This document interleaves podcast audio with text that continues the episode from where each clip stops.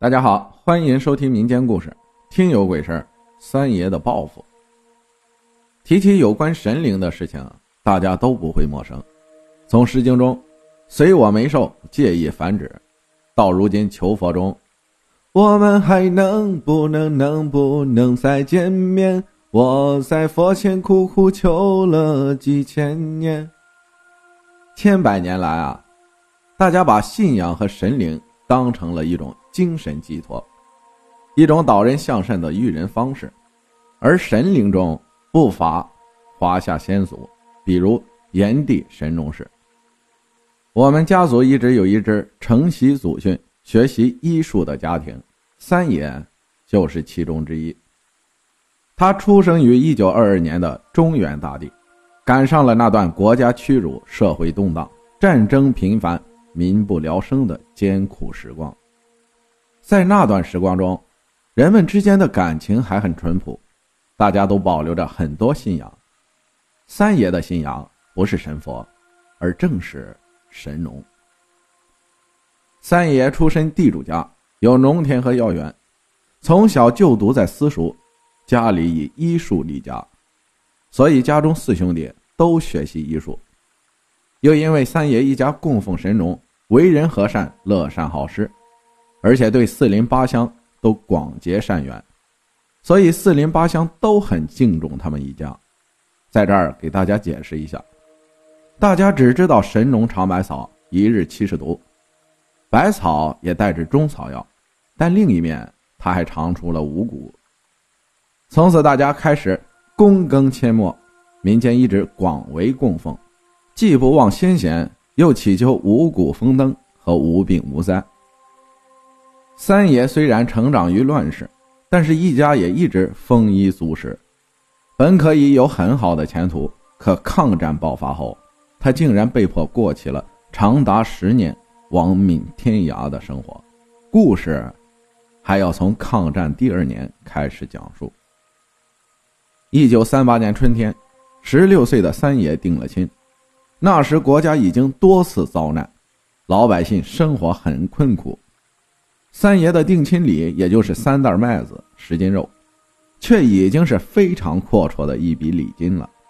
可不曾想，就在准备成亲时，未婚妻竟然惨遭横祸，为亲而亡。不仅仅是人生的不幸，在当时更是被认为晦气和煞星。很多人都远离他们。三爷本有正当理由推脱，但他没有这么做。尽管他对未婚妻没有感情，却依旧把未婚妻当妻子一样接回家，办了堂红白事儿期间，有个和尚听说此事，直呼善哉，帮三爷超度了亡灵，并收三爷为俗家弟子。在这里要说明一点，和尚是游方化缘的苦行僧，积德行善，超脱外物，而且颇有点通灵的法术。收三爷为俗家弟子，传授三爷吃斋念佛、超度亡灵的本领，但他不阻止他拜神农。这不得不说，那时佛家和民间的信仰虽不同根源，但还是很能相互包容的。未婚妻三七那天，三爷在师傅的帮助下，使用燃烧的犀牛角香，竟然见到了未婚妻。他对三爷诉说了自己惨遭横祸。是因为被小杨村的杨二欺辱并杀害了。杨二是十里八村的恶霸，家里略有势力，一般乡亲见他都是躲着走。听说还和日本人有勾结。三爷知道后就报了官，可乱世时的衙门口大多是朝南开的，有理没钱，别进了。大爷和二爷也都劝说三爷忍气吞声，三爷只好认了，一直和师傅给未婚妻定期做法事。有一天，三爷在药园摘草药时，见到了一朵洁白花瓣和淡黄花心的芍药花。三爷感觉这朵花不一般，就采摘到房间里。晚上，竟然见到了一袭黄衣的姑娘，她自称是药仙姑，感动于三爷的。虔诚和真情，受神龙指派，给三爷指点迷津。夷狄强犯友，河水绝乱流。二八献鹰犬，西王随军谋。三爷感谢后，急忙记下寄语，找来父亲和哥哥们请教，但没人通晓其意。三爷请教师傅后，师傅看后不一会儿掐指一算，哈哈大笑。只让三爷一头雾水。师傅随后解释：“夷狄指代外族，有是有理。贫僧对近来的时局也略知一二，正是日本人侵犯了豫北地区。”三爷不由点头。听师傅接着说：“你说是神农派人指点，神农生活时期河指代黄河？”水则是河流，河水就是黄河，说明天怒人怨，黄河要决堤。虽然后面的话师傅没有指点，但也让三爷一家大吃一惊，因为自家住在黄河流域，一旦决堤，一定是家破人亡，所以三爷一家立即准备行囊，准备逃难。次日。师傅又来点拨三爷。二八是二加八，但是二加八等不等于三加七？三爷说：“当然，这小孩子的算术题怎么难得住上过私塾的三爷？”师傅又问：“再想想，二八和三七一样吗？”民间用二八芳龄形容女孩年轻漂亮。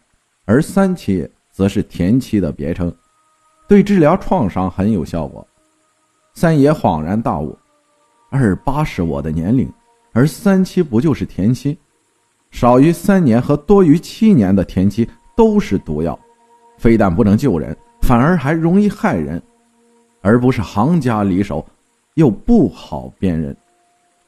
善哉，师傅继续说。西王随军谋，给你指明向西逃跑，跟着军队会有希望和生路。至此，三爷全然明白。随后，三爷一家以出诊为借口外出逃难，而三爷则接近杨二，给杨二赔礼道歉，且送了很多钱，极力巴结他，想要借机和日本人搭上关系。一来二往，四邻八乡都知道了三爷的下作行径，对三爷由敬重到了鄙夷，明里暗里骂三爷，甚至还暗地里打三爷。